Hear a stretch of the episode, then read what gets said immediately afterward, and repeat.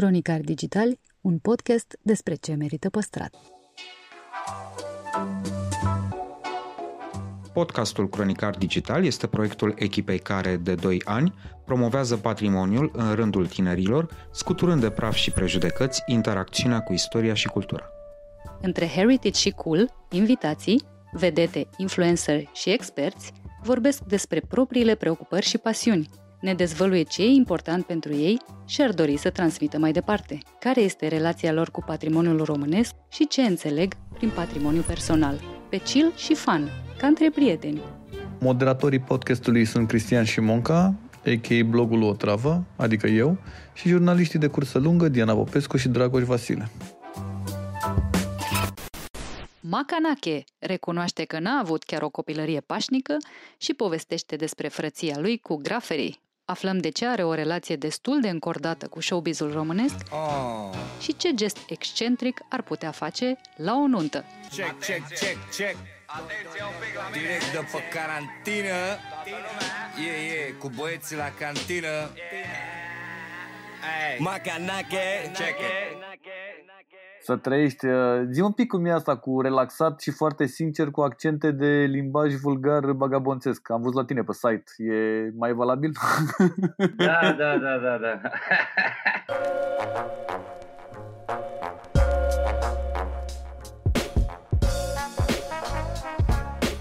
Era un vers la o piesă.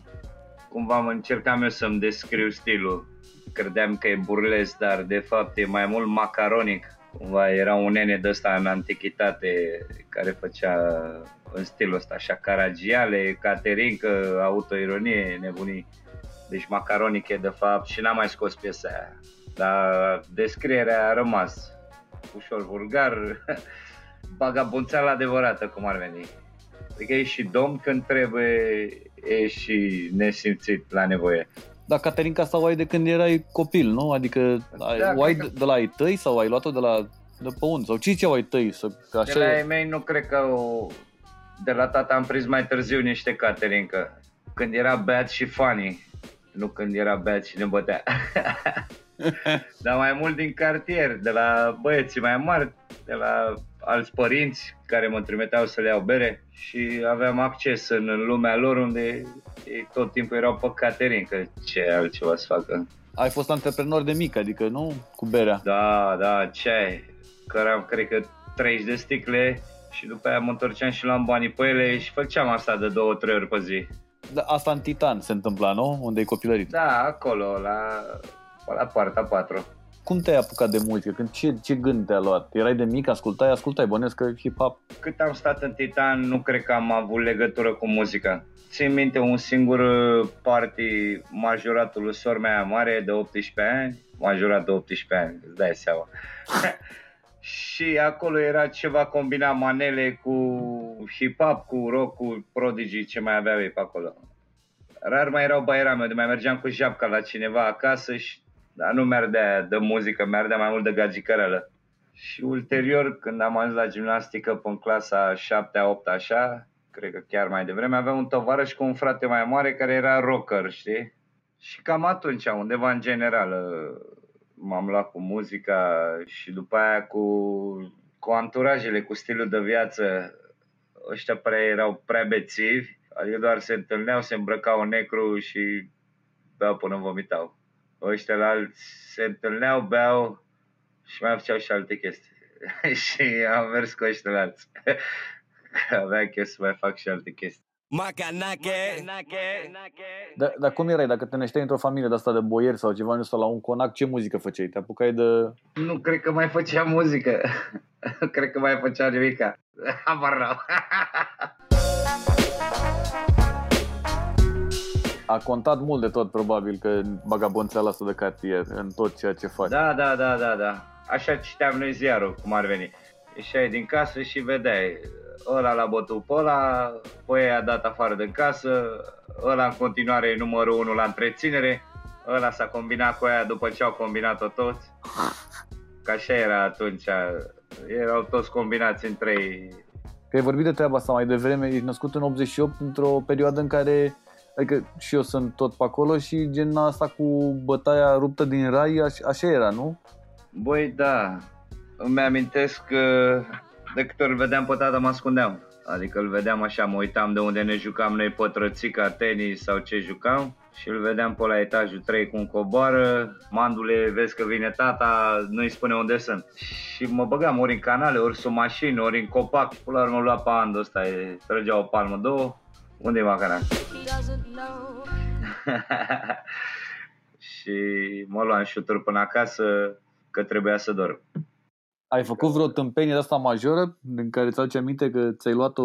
Multe, multe, multe. Am închis-o pe sor mea mașina de spălat, am dat foc la casă nu știu câte ori, inundații, cam toate le-am făcut. Odată am vrut să sar cu un scaun pe geam, aveam impresia că scaunul e avion și i-am zis sor mea, l-am pus așa pe jumate de geam, la trei stăteam și aveam garaje jos și mintea mea era simplu, ba, zbor un pic cu ăsta, planez ușor, aterizez perfect. Și când să 1, 2, 3 și împinge tare Maria, a venit tata și ne-a luat pe sus. Dar cred că era dubios dacă să cad de la 3. Da, Oricum, la vârsta aia era nemuritor. Nu știu, la 10-12 ani așa. Cred că eram chiar mai mic. Știu că ai avut o grămadă de meserii, că ai fost, uh, le-ai luat pe toate, vânzător, ospătar, barman, bucătar, toate nebunile da, de lume. Da, da. Asta când am înțeles că trebuie să muncești și nu mai e altă soluție. Te-am inspirat toate chestiile astea în muzică? În... Automat. Și limbajul și... Adică înțelegi mai bine chestiile când treci prin ele. Cum e vorba aia, de are toată lumea. Știi ce zic? Păi nu știu, că eu n-am fost ospătar. Sau ăștia care își dau cu părerea, dar habar n-au. Sunt chestii pe care nu le-am făcut nici eu. Și nici nu cred că am cum să le înțeleg dar nu mă bag în seamă să povestesc eu că știu eu că ăla nu face bine. Adică nu ești un român autentic. Da, încă nu, lucrez la asta. da, cumva povestesc despre ce știu eu și crezi poveștile mele în felul meu. Aia, aia, cu ton comic educativ, nu? Da, da, da, da, da, da, da. Aha. Îmi sună telefonul, este omul meu ers Alo, ce faci frățiorul? Ce să fac? Făceam un vers ca să fiu cum pas în față Știi că eu le fac de mers Rimă după rimă, inspirat de univers Uite, eu eram cu taci și cu vane și cu crapul Și ziceam să vii și tu ca să nu lipsească rapul. Nici nu mai stau pe gânduri pentru că iubesc graffiti. Cum o iubea Egiptul mai de mult pe Nefertiti. Bam, bam. Plus că eu nu genul de om care stă pe tușă. Când e vorba de graffiti îți trebuie doar o mănușă. Când vine vorba de bani îți trebuie doar o mătușă. Bagă telefonul, cheile, șame și pe ușă. Iau RATB-ul, două stații până la brig În spate o de taguri ca să nu ghețe de frig.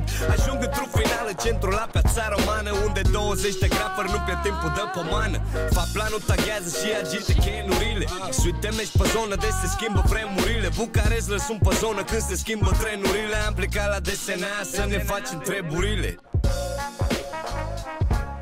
Știu că tatăl tău picta da, da, încă pictează, mă țin de capul lui. Și că și tu ai fost atras de zona asta și că ai fost multă vreme, dacă nu și acum, în uh, anturajul... Da, cu grafării, cu, cu băieții, grafării. cu writerii, da, da, da.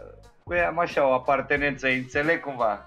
Cu partea asta de desen e o chestie la care eu am eșuat. Cum ar veni, dacă aș fi avut eu succes la desen, îl văd în ei cum știi, la, la grafări ăștia. Uite așa aș fi vrut și eu să fiu, bam, să rup trenurile sau să am style-ul ăla. Să... Dar, dar ești în continuare la anturajul lor, nu? Și ești uh, gen foarte apropiat da, de... frații mei, frații mei. E băiatul tău, tovarăș tău care îți ține spatele. Când desenați, unul stă de șase, unul desenează. Și mai sunt crourile la scară largă, unde toată lumea știe pe toată lumea și unde toi încearcă să-și facă un nume. Și după ce și-l fac, sunt acceptați și ei lumea mare. După aia trebuie să-și caute un partener sau se duce și desenează singur. E o lume fascinantă. Există vreun oraș în care te simți bine uh, și din punctul ăsta de vedere că e colorat și că vezi tot felul de grafuri pe pereți? Da, dacă mă duci într-un oraș nou, să zicem, și trebuie să ajung nu știu unde, eu o să-mi iau repere desenele cât că ele se șterg. Poate să fie azi, știu ce era acolo, chiar dacă e șters mâine. E mișto, e un fel de a comunica. Cum e codul morse sau alea de erau în armată. Că asta e și șmecheria la ei, pe ce clădire de aia sau ce loc nou ai găsit. Că schema e să dai pe ceva care nu se șterge imediat, ceva să dureze cât mai mult. Și tu te plimbi așa prin ora, a, uite-l pe ăla cum a dat acolo. Bam, și atunci vine altul lângă el și dă și el acolo, că e spotul bun. Știu că ai înregistrat primele piese la 14 ani, adevărat? Da, da, da, da. da. Despre ce erau? Ce, ce, ce te frământa la vremea aia?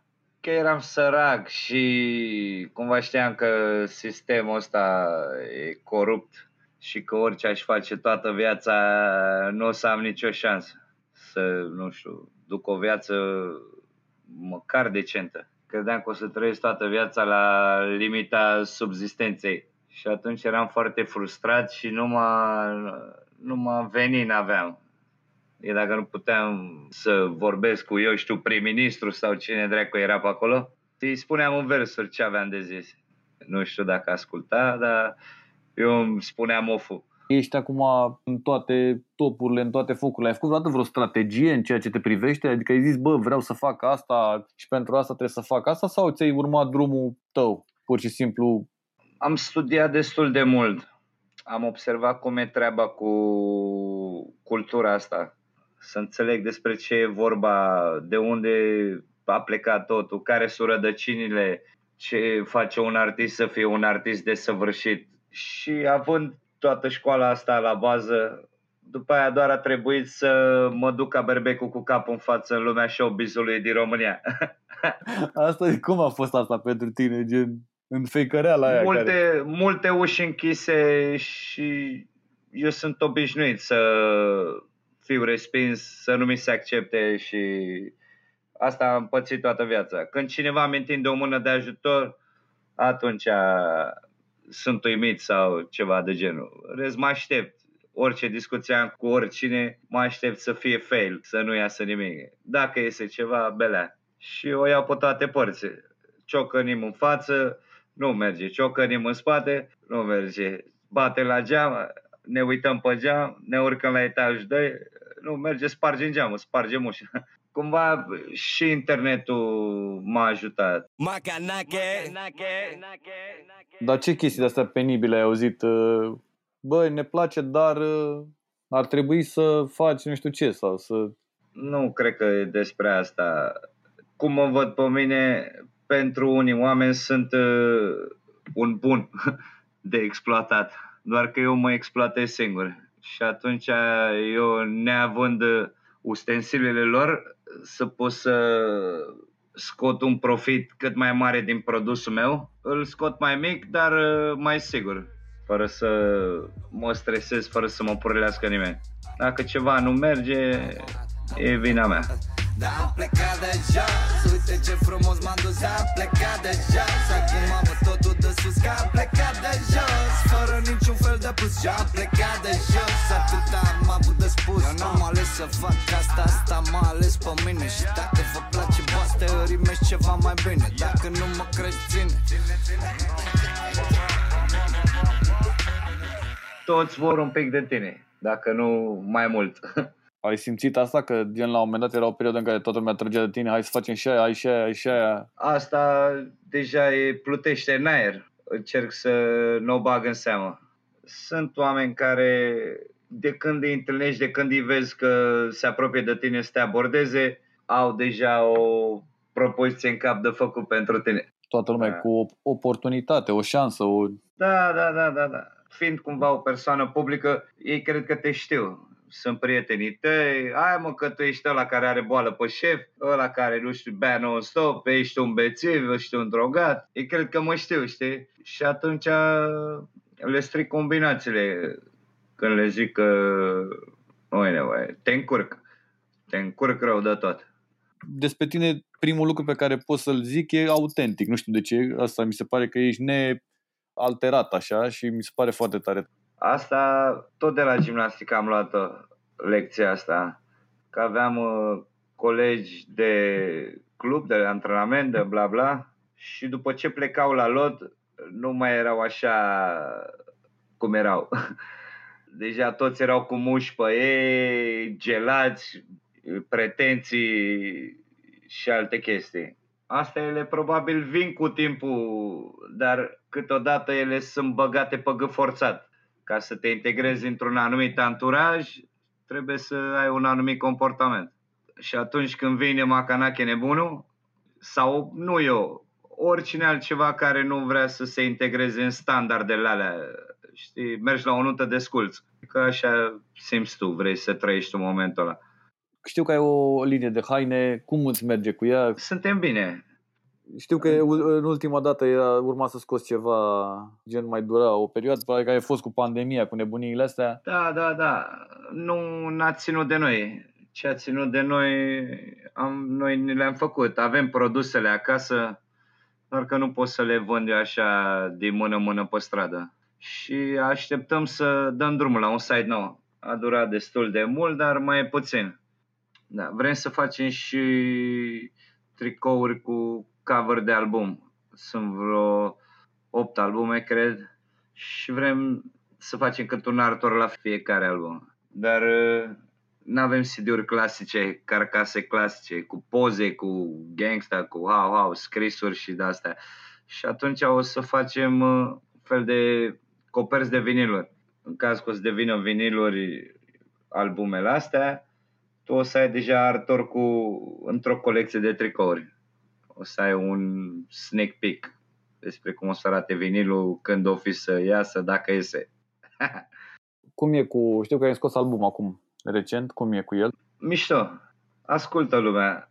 Eu aș fi vrut să pot să merg cu el. Prin țară? Da. E destul de greu să promovezi ceva de câteva luni. De fapt, de la prima piesă după albumul ăsta am observat cum s-a dus în cap YouTube-ul. La o piesă la care trebuia să fac un milion, ea a făcut 100 de mii.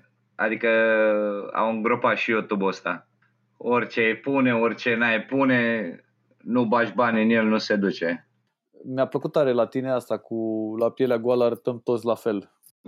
Cred că e din desene sau vreo carte sau vreun film sau ceva, un citat, o, cineva i-a spus cuiva și mi-a rămas pe creier. Cum ar veni la pielea goală, e mult spus. Morți, suntem toți la fel. Dacă la osul gol se înțelege altceva.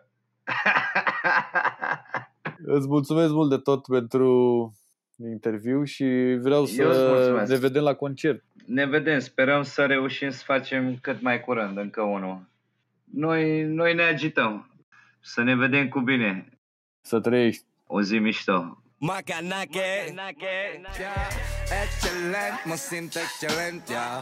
Excelent, mă simt excelent E groove lent, funky man, ce pervescent, yeah, yeah.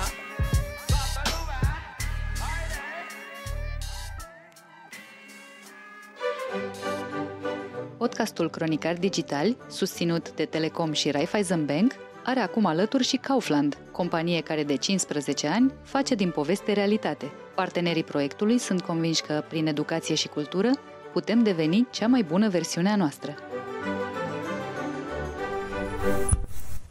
Radu Paraschivescu dea până amintiri din vremea în care copilărea fără să știe, printre obiective turistice, și ne spune ce oraș îi este muză statornică. Cleioasă, puturoasă, neîngrijită.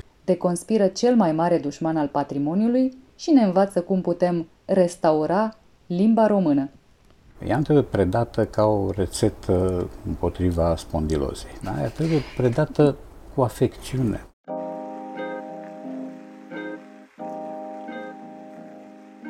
Salutare tuturor! Alături de mine este un personaj, um, aș spune, paradoxal.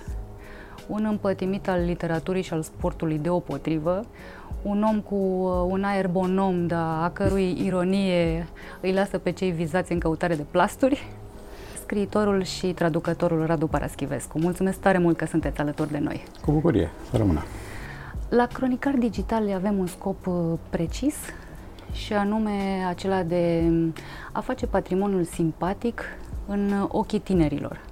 Mă rog, mai degrabă în, la urechile lor, da. pentru că ne manifestăm uh, audio și încercăm să le, uh, să le spunem că patrimoniul e ceva accesibil, e ceva prietenos până la urmă. Prima mea întrebare era Cum s-a împrietenit uh, Radu Paraschivescu cu patrimoniu? Când și-a dat seama de existența lui și când a început să-l intereseze zona asta? Mine m-a interesat zona asta fără să știu că mă interesează. Când îmi revizitam uh, paginile de adolescență și de copilărie, care se petrecuseră undeva în Banat, la Lugoj, și când brusc mi se făcea dor de anumite lucruri și de anumite spații. Printre ele, o moară. Moara aia nu avea un mare rost pe lume, era dezafectată deja când eram eu mic. Lumea bănuia în ea fie un monument istoric uh, rost de timp, fie o casă conspirativă unde se întâlneau anticomuniștii din Lugoj. Și cât e mit și cât e adevăr, încă nu se știe, nu s-a stabilit. Și după zeci de ani mi-am adus aminte de locul ăla, l-am văzut cu prilejul unei vizite la Lugoj și mi-am dat seama că acolo există mult mai mult decât niște pereți măcinați de timp, o tencuială care conform afișului cade, atenție, cade tencuiala, peste tot cade tencuiala la fel, ci existau povești, legendele de tip casă conspirativă, micile povești cu fantome care se cuplau cu alte povești mai mari cu fantome, consumate sau nu, la câțiva kilometri mai sus, pe dealul viilor, unde era ruina unei biserici, erau ruinele unui mini-castel, în care unii identificaseră castelul din Carpați al lui Jules Verne. Minunat! da, s-a dovedit pe urmă că fantezia era excesivă și că la nu era castelul din Carpați, nici vorbă. Da, Dar ca, povestea a rămas. Ca în jurnalism, de ce să stricăm exact, adevărul, să da, strice da, să nu o știre bună? să strice o poveste frumoasă. E, și așa, încet, încet, mi-am dat seama că lucrurile astea pot fi lipite noțiunii de patrimoniu. Patrimoniu e un cuvânt uh, impunător și oarecum intimidant. Când îl pronunți, te gândești la ceva foarte prețios și la ceva care trebuie tatonat cu maximă precauție, pentru că cine știe ce efecte poate produce. Până la un punct e la fel cu cititul și cu cartea. Cartea prezentată necorespunzător devine antipatică, devine uh, ostilă chiar. Da? Dacă știi să-l îmbii pe om, tânăr sau nu, la citirea unei cărți și să nu-i spui că este echivalentul cultural al unturii de pește, atunci îl câștigi de partea ta. Dacă ai un fel de a vinde produsul ăla care să producă niște rezultate, să producă și o bucurie, în afară de performanță sau achiziția culturală ca atare, să producă o bucurie în sufletelul copilului sau omului matur. Așa și cu patrimoniu. Prima dată când am aflat eu oficial de ceea ce va să zică un patrimoniu a fost după 89, imediat, când Andrei Pleșu, ca ministru al culturii, a dat o lege a patrimoniului, prin care se reabilitau seamă de monumente și se restituia un rost civilizat unor sedii care deveniseră muzee de istoria partidului, tot felul de orori. Da? Muzeul Țăranului de astăzi era pe vremuri Muzeul de istoria Partidului Comunist. Are la subsol încă e, vestigii. Așa. Și după aia încet, încet am început să compar patrimoniul nostru, care firește de mai multe tipuri, e patrimoniu uh, arhitectural, da? e un patrimoniu cultural de tip literar, scris, e un patrimoniu imaterial, dansuri, știu eu, lucruri de genul ăsta, și e un patrimoniu afectiv, care cred că este cel mai interesant și care merită exploatat cel mai mult. Și am început să compar tipul ăsta de patrimoniu cu ceea ce găsim afară. Pentru că după 90, cei mici, nu știu, dar abia după 90 am început să circulăm.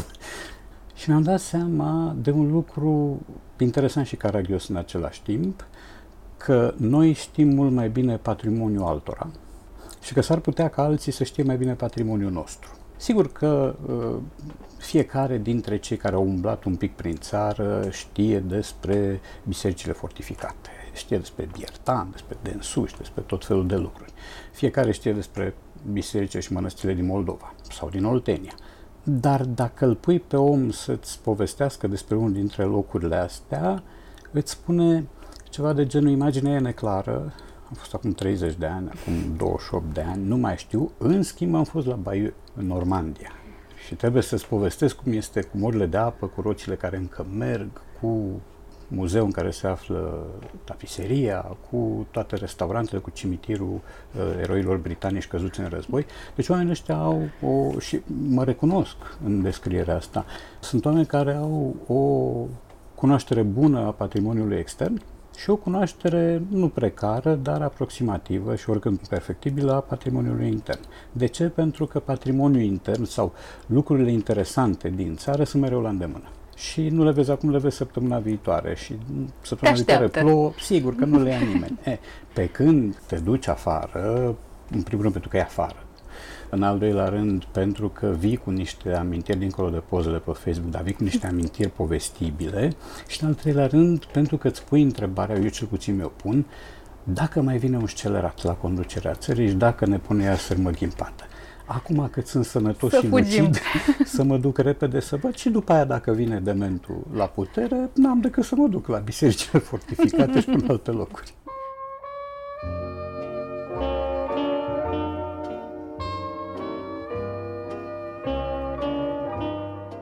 Ați pomenit de fotografiile de pe Facebook.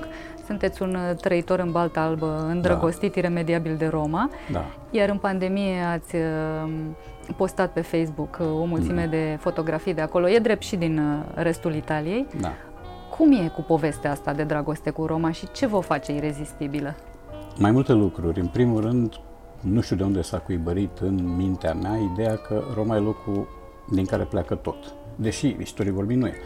Dar pentru mine, Roma e locul de unde începe lumea și unde se va termina lumea.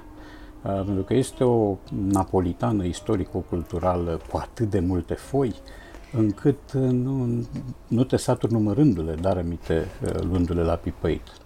Pe urmă, nu are ostentație. Sunt mari capitale care sunt trufașe și care te întâmpină cu un aer de ăsta imperial, cu un aer ușor uh, țeapăn, o simți așa din Care te cam strivesc. Da, care te pun un pic în gardă. O Roma nu e așa. Roma e cleioasă, puturoasă, neîngrijită și le-am toată Italia, aproape toată Italia.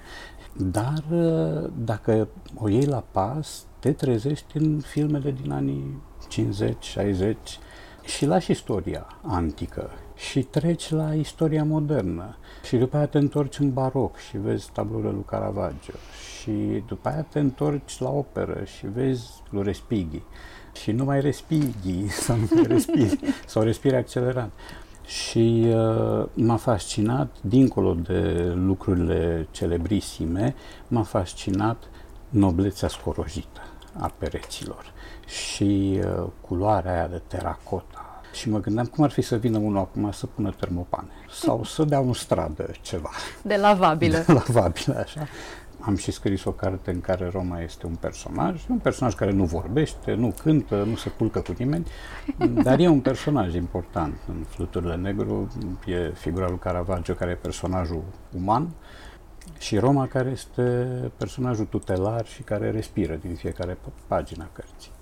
Vorbind de poezia asta ruinei, care e prezentă peste tot în Roma, ca și în uh, Lisabona, ca mm-hmm. și la noi pe alocuri, mă întorc la faptul că uh, puneați în, uh, în balanță patrimoniul nostru și patrimoniul altora.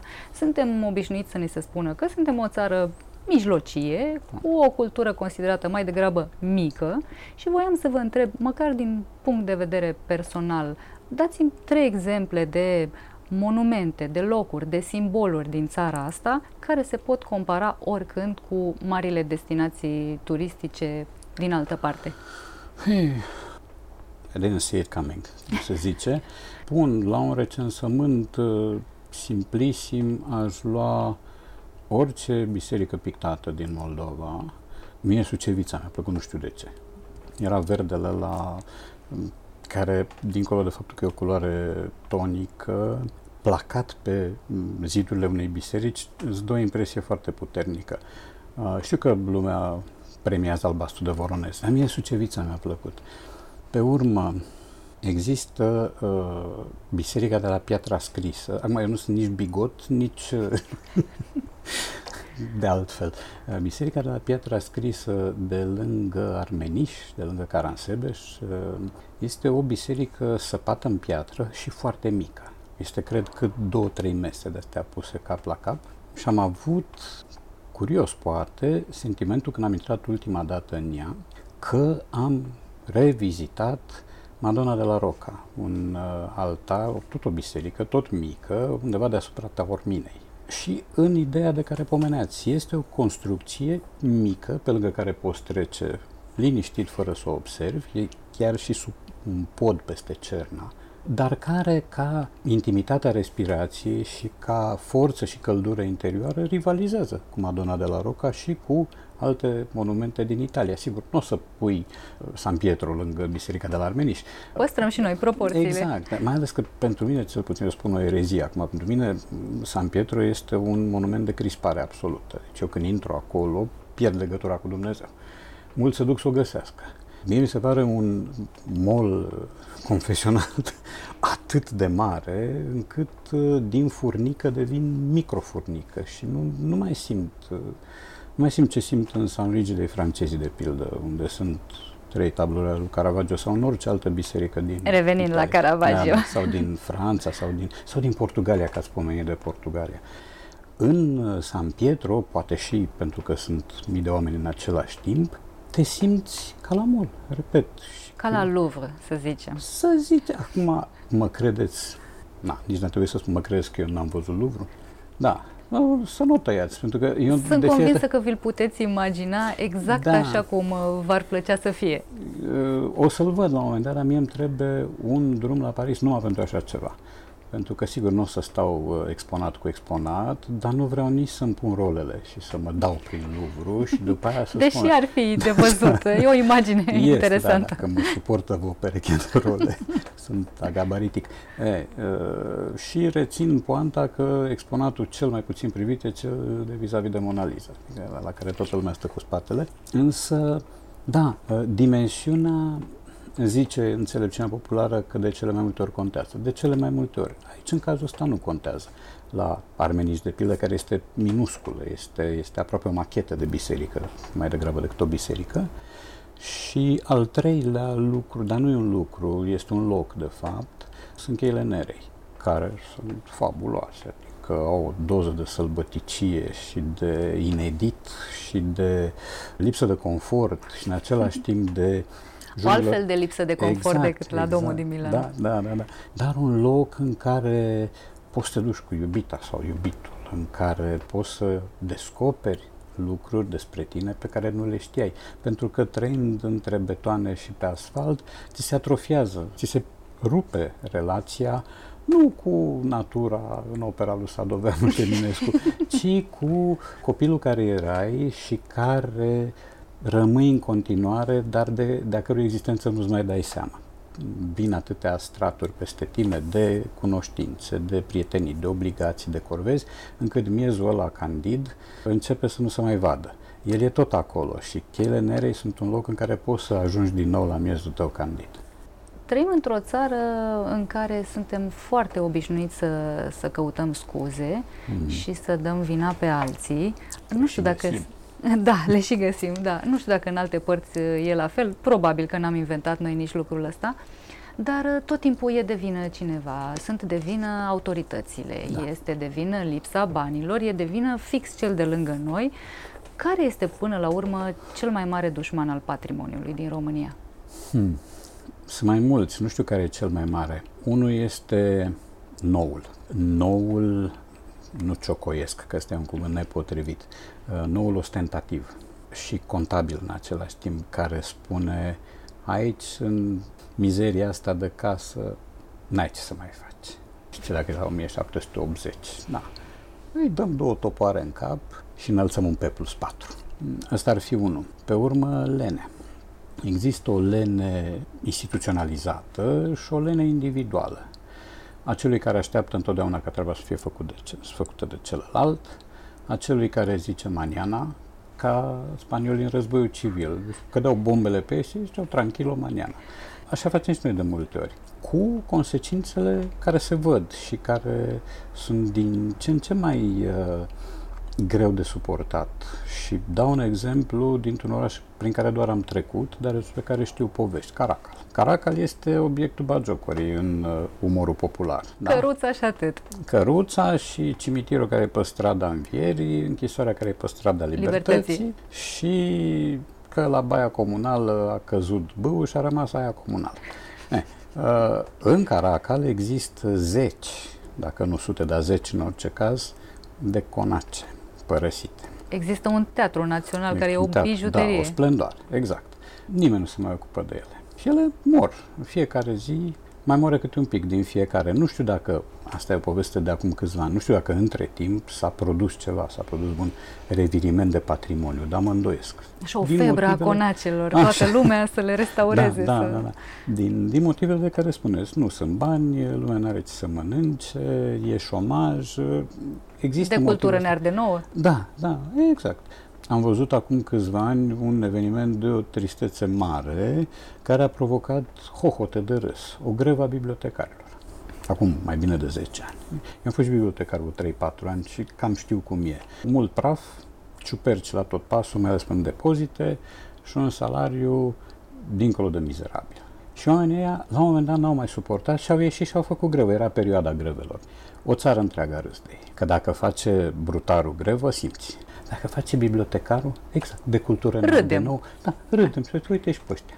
Pe ăștia i-am cunoscut și am cunoscut și pe unii dintre bibliotecari din mediul rural, care în anul de grație 2012 aveau salariu de 600 de lei. Da.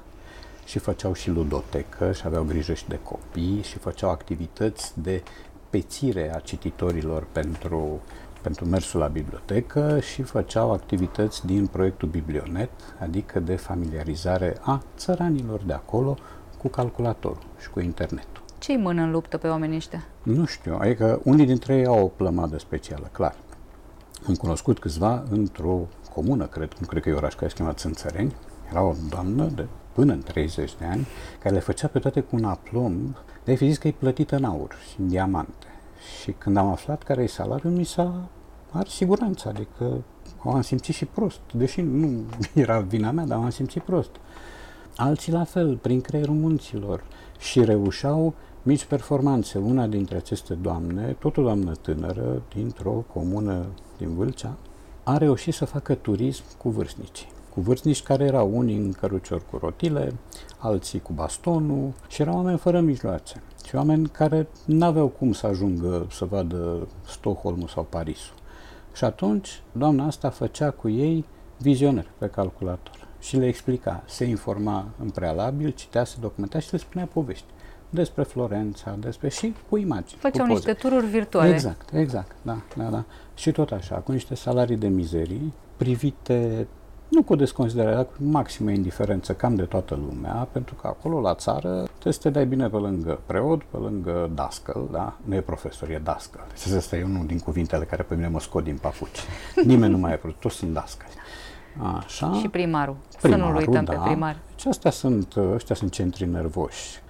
Ăștia sunt. Mi se pare uh, absolut uh, fabulos. Ar trebui să fie o îndeletnicire a fiecărui nepot cu bunicul lui. Astfel de tururi din astea virtuale. Da, da, da. Mai uh, ținut pe genunchi, te-am tras exact. de barbă, am făcut atâtea lucruri mm-hmm. în contul tău, hai să, să-ți dau ceva la schimb, uite, da, apăsi da. o butonul mm-hmm. și te plimb da. bunicule da. pe unde da, nu da, ți-ai permis niciodată. Și femeia nu cerea nimic în schimb. Nu vedeai... Ai fibră de voluntar până exact, la urmă. Exact, da, despre asta e vorba. Sunt multe asemenea povești și sunt povești de patrimoniu. Acestea sunt personaje de patrimoniu. Noi am scris o carte, noi, noi însemnăm Cătălin Ștefănescu, Irina Păcurariu, Vlad Petreanu și cu mine, o carte reverență cumva față de toată povestea asta a biblionetului, care uh, este rezultatul unei investiții a Fundației Bill și Melinda Gates. Deci înainte să ne microcipeze, înainte să ne fure datele, până să-i vină idei din exact, astea, perverși cum sunt, au pompat 27 de milioane de dolari în informatizarea bibliotecilor rurale și municipale din România. Și în semn de mulțumire s-au gândit românii de aici ce să facem noi, hai să facem o carte cu povești ale acestor oameni care au învățat să descopere lumea pe calculator. Nu putem să le trimitem doar o sticlă de pălincă, trebuie să le mai trimitem și țărâncuța, sticla de coniac în formă de țărâncuță. Iar acolo erau povești fabuloase, erau, nu erau numai povești de astea de triumf asupra mediului ostil. Cătălin Ștefănescu povestește de întâlnirea cu un șofer de primar care i-a explicat care e contradicția lui Nice. Cătălin i-a crescut părul brusc, așa, a simțit că îi mai apar niște grupe de mușchi. Altul, tot de prin Ardeal, mi se pare, s-a trezit blocat de zăpadă acasă la el și n-a mai găsit, n-a mai avut cum să ducă să-și ia țigări. e un fumător înrăit. Și a fumat uh, volumul întâi din Shogun. Că luase cu Și a început să vorbească da. limbi străine. Vorbim despre patrimoniu, fie că e personal, fie că e cultural. Pentru un scriitor, uh, din patrimoniul ăsta face parte vrând nevrând limba. Uh-huh. Și dacă privim în jur și dacă ciulim un pic urechea, ne dăm seama că în zilele noastre limba e într-o stare precară, fix precum clădirile exact. istorice. Da, da. Și voiam să vă întreb ce e de făcut ca să o restaurăm. Nu mare lucru. E de repus în funcțiune o serie de filtre care s-au astupat. Filtrele, filtrul exigenței în primul rând. Și prin asta mă gândesc la cei care controlează aparițiile în media. Că de acolo pleacă tot. În online n-ai cum să intervii. Fiecare scrie cum îl taie capul. Dar în media ca atare, televiziune, radio, presă scrisă, ar trebui să reinstitui filtrele care au dispărut, nu se știe de ce. Probabil că unii au considerat că nu mai e nevoie de ele și asta înseamnă ca filtru însuși să fie competent și să fie, dacă nu redutabil, în orice caz onorabil la capitolul exprimare. Da? Ne uităm la televizor, și vedem ce se întâmplă. Ne uităm în ziare, ne uităm la tot felul de lucruri care apar pe burtiere și ne îngrozim. Ai impresia că nu mai există nimeni acolo care să spună stop. Am ajuns în pragul imposturii, dacă nu cumva vom fi trecut. Ori în momentul când tu ai moderatori de televiziune care fac dezacorduri, în momentul în care ai oameni cu apariție publică și care nu știu diferența dintre forțat și fortuit, în momentul în care asemenea oameni îți apar zilnic la televizor sau îți scriu un ziar, oameni care confundă prejudiciu cu prejudecata și nu spun, nu inventez, e un politician care a fost premier. Apropo de da. uh, politicieni, să spunem că ne punem toți de acord că un procent din ei sunt de-a dreptul agramați. Da. N-ai cum să nu-i dai pe post. Nu poți să impui o cenzură. Vrând nevrând, ei vor debita da. relaxați prostiile cu da. pricina pe micile ecrane de peste și tot. un moderator uh, care ține la buna rânduială ar putea să-i atragă atenția. Politicos, jovial, dar să-i atragă atenția. De multe ori însă moderatorul nu-și dă seama că omul ăla a călcat pe becul limbii. Deci eu pledez pentru un dram de rigoare. Asta nu înseamnă să ne uscăm, să fim academici, să fim catedratici, ci înseamnă pur și simplu, exact, să faci din limbă o noțiune de patrimoniu, dar o noțiune pe care să o tratezi cu firesc și cu atâta iubire cât uh, mai poți avea. Pentru că mă, există, am auzit-o de multe ori vorba asta, că una dintre formele de patriotism e să-ți vorbești corect limba. Da. Pe de altă parte, limba, cred că Pleșu spunea, a devenit un martir care nu se poate pune supliciului. Asta e o declarație de acum 25-27 de ani. Între timp s-au mai adunat. Între timp avem oameni care se laudă că au fost olimpici la română și care nu știu să pună virgulă sau nu știu, confundă semne de punctuație între ele. Sunt oameni care sunt șefi de partid și confundă nu doar orașe și confesiuni și religii între ele, dar simplu confundă cuvinte, scalpează cuvinte, dezmembrează, le folosesc aiurea. E, lucrurile astea nu pot fi corectate în două zile, pot fi caricaturizate, pot fi ironizate, mă ocupa personal de povestea asta și pot fi aduse la cunoștința cât mai multora. Pe urmă, mai e o problemă, cred, nu știu pentru că am pierdut legătura cu fenomenul, felul în care e predată limba română. Ea nu trebuie predată ca o rețetă împotriva spondilozei. Da? Ea trebuie predată cu afecțiune. Da? La română, mai mult ca la alte materii, e nevoie de implicare afectivă a profesorului. E nevoie ca profesorul să-i câștige pe oameni de partea lui, pentru că acolo intervine un lucru care la alte materii nu intervine, intervine stilul. La matematică nu e, nu e nevoie de stil, da? la biologie. Gametofitul tot ăla e. e. Relația cu limba română e suplă și poate fi uh, foarte frumoasă dacă știi să o cultivi. Ori am impresia că unii profesori lucrează în orizontul blazării, am impresia și unii, nu generalizez, iar uh, pe elevi trebuie să-i câștigi pentru că elevii din ziua de azi, pe lângă că sunt foarte emancipați, au și toate gadgeturile la îndemână și dacă nu ești un pic vrăjitor în fața lor, nu poți să-i câștigi. Povești greu de crezut. Mituri care au pus la treabă imaginația a generații întregi. Oameni și proiecte nebunești. Ce e adevăr și ce e invenție. Uneori, realitatea își scoate pălăria în fața unei născociri irezistibile. Cu vorba bună, este pastila în care îți spunem ce lucruri incredibile am mai aflat. În episodul de azi, Muzeul de Artă din Topalu. La ce te aștepți când ajungi într-o comună cu 2000 de locuitori? În niciun caz la un muzeu de artă care adăpostește sute de lucrări ale marilor maestri. Și totuși nu vorbim despre un scenariu SF, ci despre o realitate cât se poate de surprinzătoare. În comuna Topalu din județul Constanța, 228 de tablouri create de pictori celebri au devenit punctul de pornire al unui muzeu inedit. În anul 1960, medicul Gheorghe Vintilă le-a donat localității natale pentru a crea o colecție publică, originală și interesantă. În urma donației, în casa părintească a doctorului s-a înființat, chiar în același an, muzeul de artă care poartă numele părinților medicului, Dinu și Sevasta Vintilă, cei care au înființat prima școală din Topalu. În curtea muzeului, care îi atrage și astăzi pe pasionații de pictură românească, se află mormântul medicului Gheorghe Vintilă. Aceasta a fost ultima dorință a donatorului, care a lăsat și un set de note personale prin care consemnează istoria intrării în posesie a fiecărei opere de artă. Lucrări de Grigorescu, Lucian, Tonița, Paladi, Petrașcu, Dărăscu, Steriadi, Resu, Ciucurencu, Paciurea și Oscar Han înnobilează pereții clădirii vechi, stârnind interesul amatorilor de artă, dar și al potențialilor beneficiari. O comoară valorând milioane de euro nu putea rămâne fără pretendenți. În anul 2008, un presupus moștenitor al doctorului Vintilă a revendicat donația. Deocamdată nu a avut câștig de cauză, iar instituția din Topalu concurează pentru titlul de cel mai mare muzeu rural din Europa. Rubrica Portret de călător este susținută de MOL România, care știe că un carburant de calitate și o cafea bună prind tare bine la drum. Lecția de travel cu Gojira. Care sunt principalele atracții turistice din Țăndărei? Unde călătorește de plăcere, mai ales cu mama lui?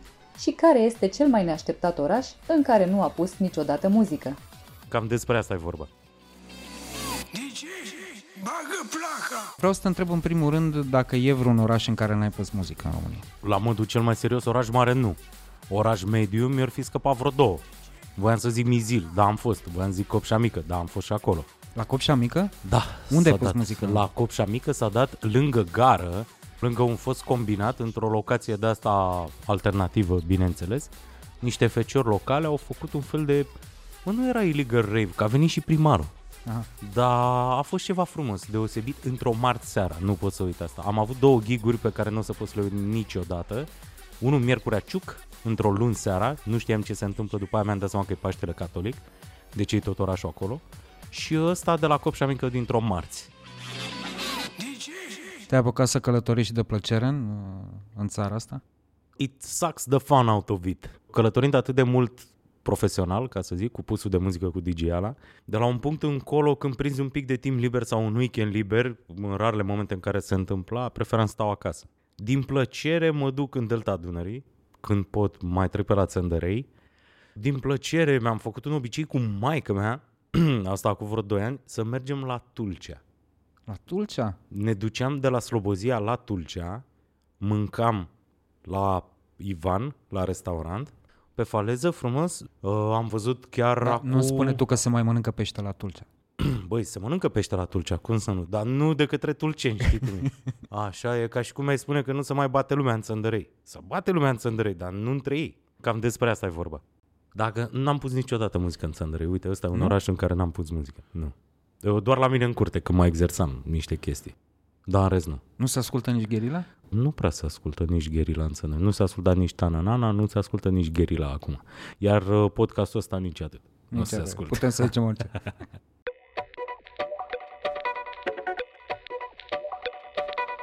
Băi, ai zis de Țăndărei și citeam într-un uh, interviu pe care ți l-a luat un coleg nostru de, de breazlă că erai cel mai mic din gașcă și te trimiteau după țigări. Unde te trimiteau după țigări? Mă trimiteau în magazinașele alea de cartier, care acum în urma COVID-ului au dispărut complet. Adică, înainte de COVID m-am dus la Țăndărei, pe timpul COVID-ului Țăndărei a ținut și știrile din cauza exploziei da. în comunitatea Roma acolo a COVID-ului și au dispărut foarte multe afaceri mici. M-am tristat când uh, s-a ridicat carantina și m-am întors un picuț acasă. O grămadă de magazine pe care le țineam minte de când eram mic. Am văzut că au dispărut complet, lucru pe care l-am observat de altfel și în Cluj, care e a doua casă, ca să zic așa. La colegul Planet Age mă duc des, la fel de des la Cluj cum mă duc și la Țandrei, fie vorba între noi. Care e locul tău favorit din Cluj? Cartierul Mărăști. Și îmi place foarte mult când vii dinspre Turda, pe dealul ăla spre Cluj, dacă prinzi noaptea cel puțin, viu este incredibil de tare. Și grădina botanică îmi place foarte mult. Și am văzut chestia asta și sper să nu fie o stare care se propagă la nivel național, dispariția magazinașelor ăstora de cartier, că e o chestie destul de tristă asta, dacă e să ne gândim. Vreau să spun întrebarea asta de când ne cunoaștem și ne cunoaștem de niște ani de zile, să presupunem că am un weekend la dispoziție și că din anumite motive, motivele astea însemnând în primul rând Gojira, mă decid să îl petrec la Sândărei. Okay. Unde mă duci? Băi, eu cred că cel mai bun loc în care aș putea să te duc acum este curtea unui prieten de meu care și-a făcut un fel de groapă de nisip din care vinde și s-au aciuat foarte mulți câini pe acolo. True story. M-am dus la concert la Billy Corgan, vocalistul de la Smashing Pumpkins, când a venit aici. Am stat un pic de vorbă cu el ulterior și a intrat pe Instagramul meu. Deci am like-uri de la Billy Corgan la toate pozele făcute în Țăndrei cu câini.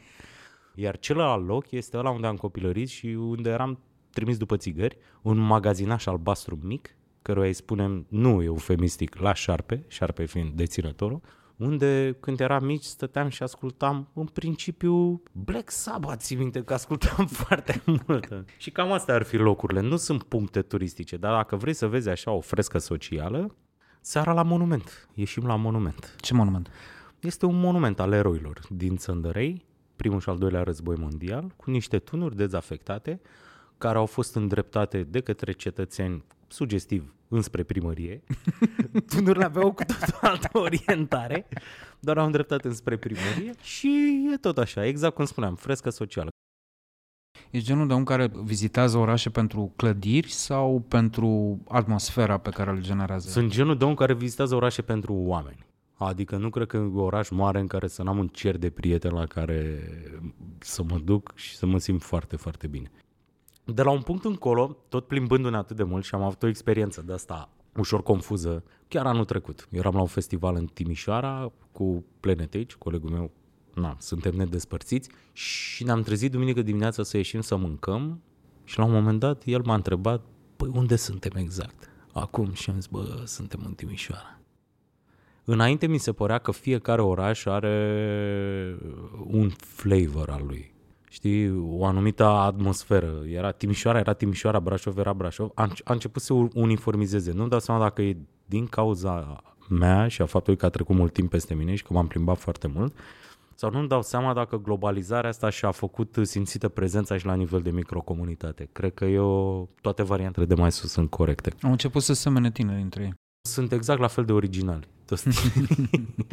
N-am avut ocazia să te întreb pentru că te știu un tip foarte urban. Dacă ai vreun loc uh, rural în care îți place să mergi. Locul meu rural preferat din România este Crapeț. să știi că a devenit pământ românesc. Crapeț, pământ românesc, da. Și îmi place foarte mult ferma de cai unui prieten de-al meu, Robert pe numele lui, de lângă Târgoviște. Are pe dealurile de la Târgoviște urci și are acolo grajduri cu cai și o casă de asta, băi, este rupt din Shire. Ce are băiatul ăsta acolo, adică efectiv este Tolkien. Te imaginezi retrăgându-te așa din uh, industria muzicală românească la un moment dat? N-am fost niciodată uh, per se în industria muzicală românească. Băi, hai să spunem lucrurilor pe nume. Eu mi-am îmbrățișat statutul de multă vreme. Adică n-am carisma lui Smiley, n-am talentul și nici fizicul lui Alex Velea, am sânii mai mari decât uh, Ruby, dar asta nu înseamnă că îi pot lua locul și asta nu înseamnă că sunt dispus să sting lumina. Și mi-am dat seama că probabil nu o să intru în mainstream absolut deloc, dar paradoxal, făcând lucruri din ce în ce mai obscure, la un moment dat am atras atenția partișilor ăstora mainstream Și acum, spre exemplu, lucrez cu Alex Velea și cu Planet Age normal la un proiect care ne place foarte mult și este un scos din zona de confort, mamă ce-mi place. Uh-huh. Ai observat că asta e o... Da, da, da, da. da. Vreau să-mi depășesc uh, propriile limite și să ies din zona de confort. Toți participanții de la Insula Iubirii au exact chestia asta. Poți să faci un montaj. Da, Știi, cu din ieșitul- testimonialele alea. ieșitul Ieșitul din zona de confort. Am avut inclusiv aceeași frazare amândoi. Și Mă cam ții minte când te-am chemat la un dat să vorbim despre la Apropo TV, despre imnurile care se compun. uh, Te-am întrebat atunci Da, dacă da, ți da, s-a da. propus să, să compui un imn pentru vreo localitate. Nu cred că vreun muzician din România a scăpat de chestia asta până acum. N-a scăpat, nici eu n-am scăpat. Mi-a plăcut foarte mult că de fiecare dată când echipa de fotbal a Țandărei Victoria Țandărei înscria un gol, se auzea piesa 1 la 1, o piesă de an de prin 2007, Ah. 8 am făcut-o cu Bin. Uh-huh. Înainte să intre Bin și în șuie și să aibă și sub Carpați. După care am observat că a devenit asta remixul ăla al meu sau nici nu știu ce a fost de fapt aia cu Liviu Vasilică, feature, remix, whatever, am observat că este anthem de nunți Uh-huh. și uh, se bagă la nunți cu predilecție după Dansul Pinguin.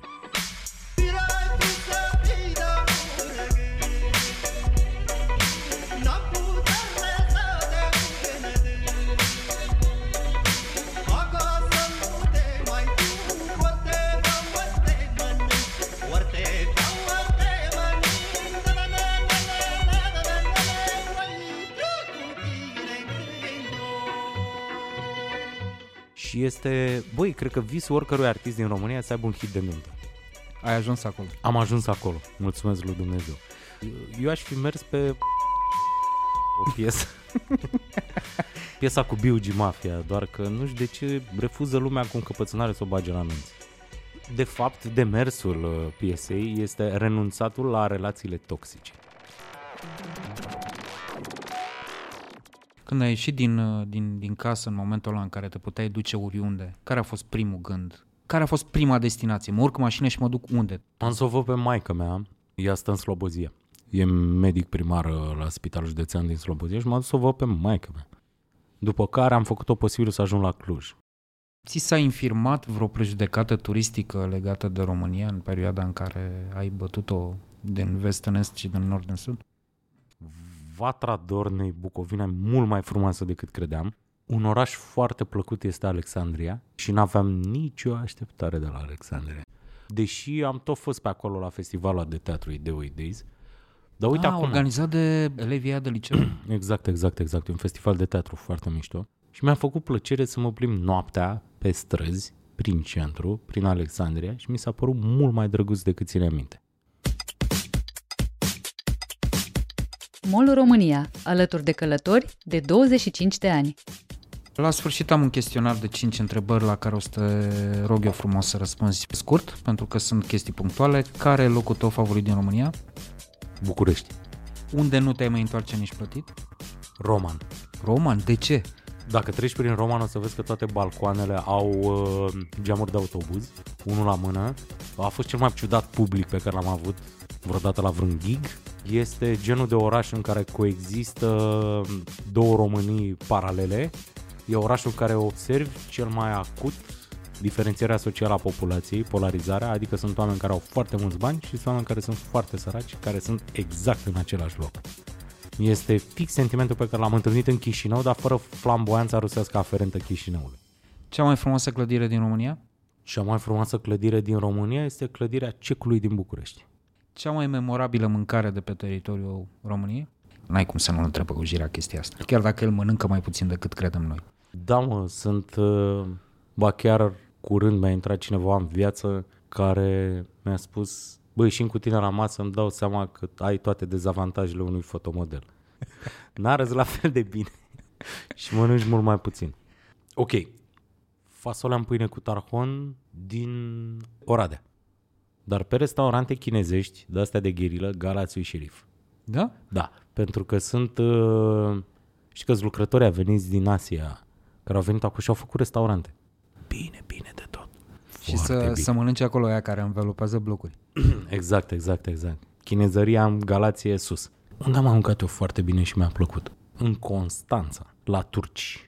Și, băi, trebuie să recunosc că îmi plăcea Cherhanaua sau din Vama Veche. N-am mai mâncat de multă vreme acolo. Nu pot să mai merg în Vama Veche.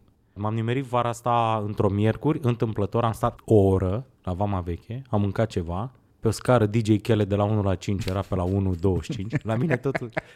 Nu știu dacă ai observat. Da, Băi, dacă, dacă intrați la mine pe Instagram, puteți mă căutați DJ Gojira, am uh, light motivul ăsta pe care nu-l înțeleg nici măcar eu. DJ Khaled. Mi se pare că DJ Khaled e unul din personajele alea care și-a construit o imagine doar țipând DJ Khaled peste piesele altora. și mi se pare fan. Eu aș face review-uri la filme la care să dau 5 stele DJ Khaled, pe, pe scara DJ Khaled. Cum e scara Richter, Richter să fie scara DJ Khaled. Filmul ăsta pe scara DJ Khaled are 5 stele. DJ Khaled.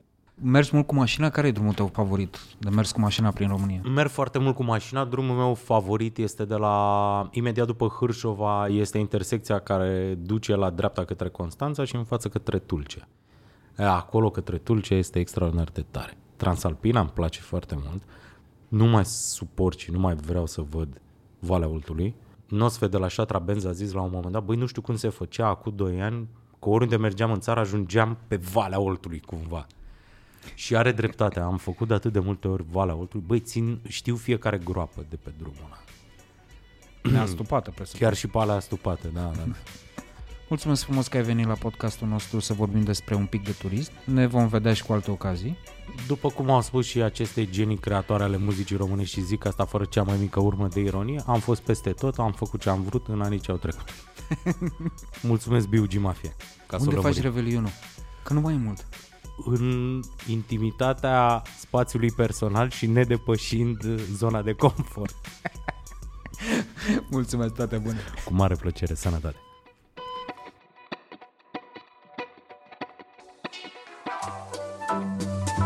Podcastul Cronicar Digital este susținut de companiile Raiffeisen Bank, Telecom și Kaufland România.